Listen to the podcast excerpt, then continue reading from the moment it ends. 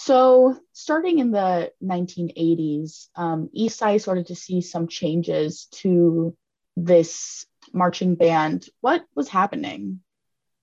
In the early 80s, Eastside hired its first white principal and launched an IB program really to incentivize white families who had moved farther and farther away since integration to come back to the school to maintain that federal mandate to integrate.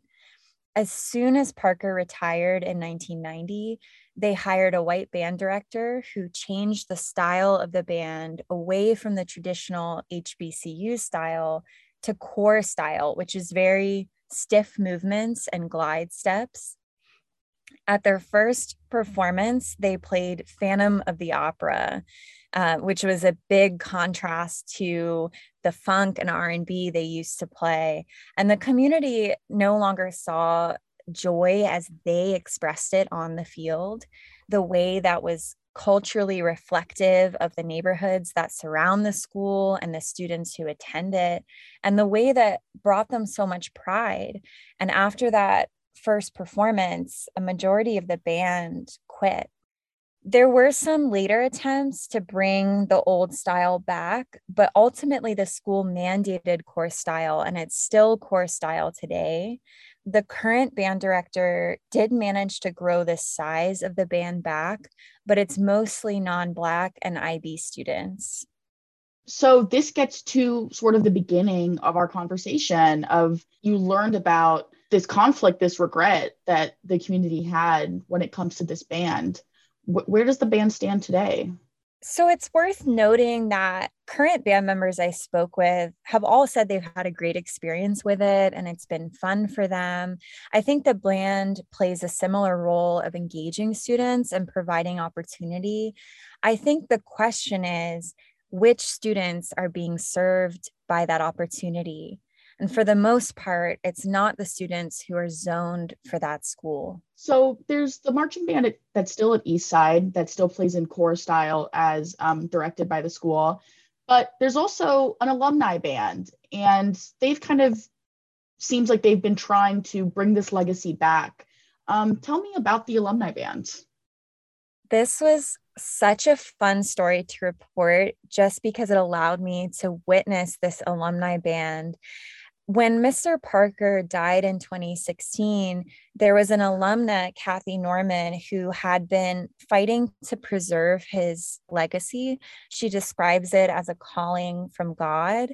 And the year after he died, she managed to get the street leading up to Eastside High named after him. And they had this big dedication ceremony for the street name. And alumni of Parker's band flew in from other states. They many alumni dusted off their instruments for the first time in decades and this these alumni played to honor Mr. Parker's memory they thought it would be just a one time performance, but the community was so excited to see them again and to see the old style of marching that they kept getting invited to play. And so they've played at historically Black churches and they've marched through historically Black neighborhoods. They even marched to Mrs. Parker's house. Um, and they're still active today.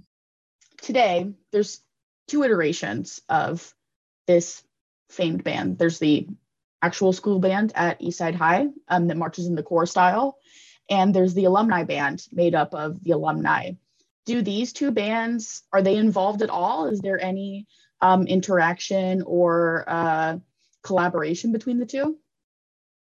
The school does invite the alumni band to play at the school regularly, sometimes even with and alongside the current band students but several alumni did say they're hoping to be more directly involved and would love to help students bring back some elements of this historically Black style of marching.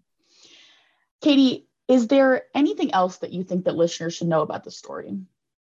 I think when we have discussions around the decisions made following desegregation or things that happened decades ago oftentimes the response is the past is the past and it's time to move on.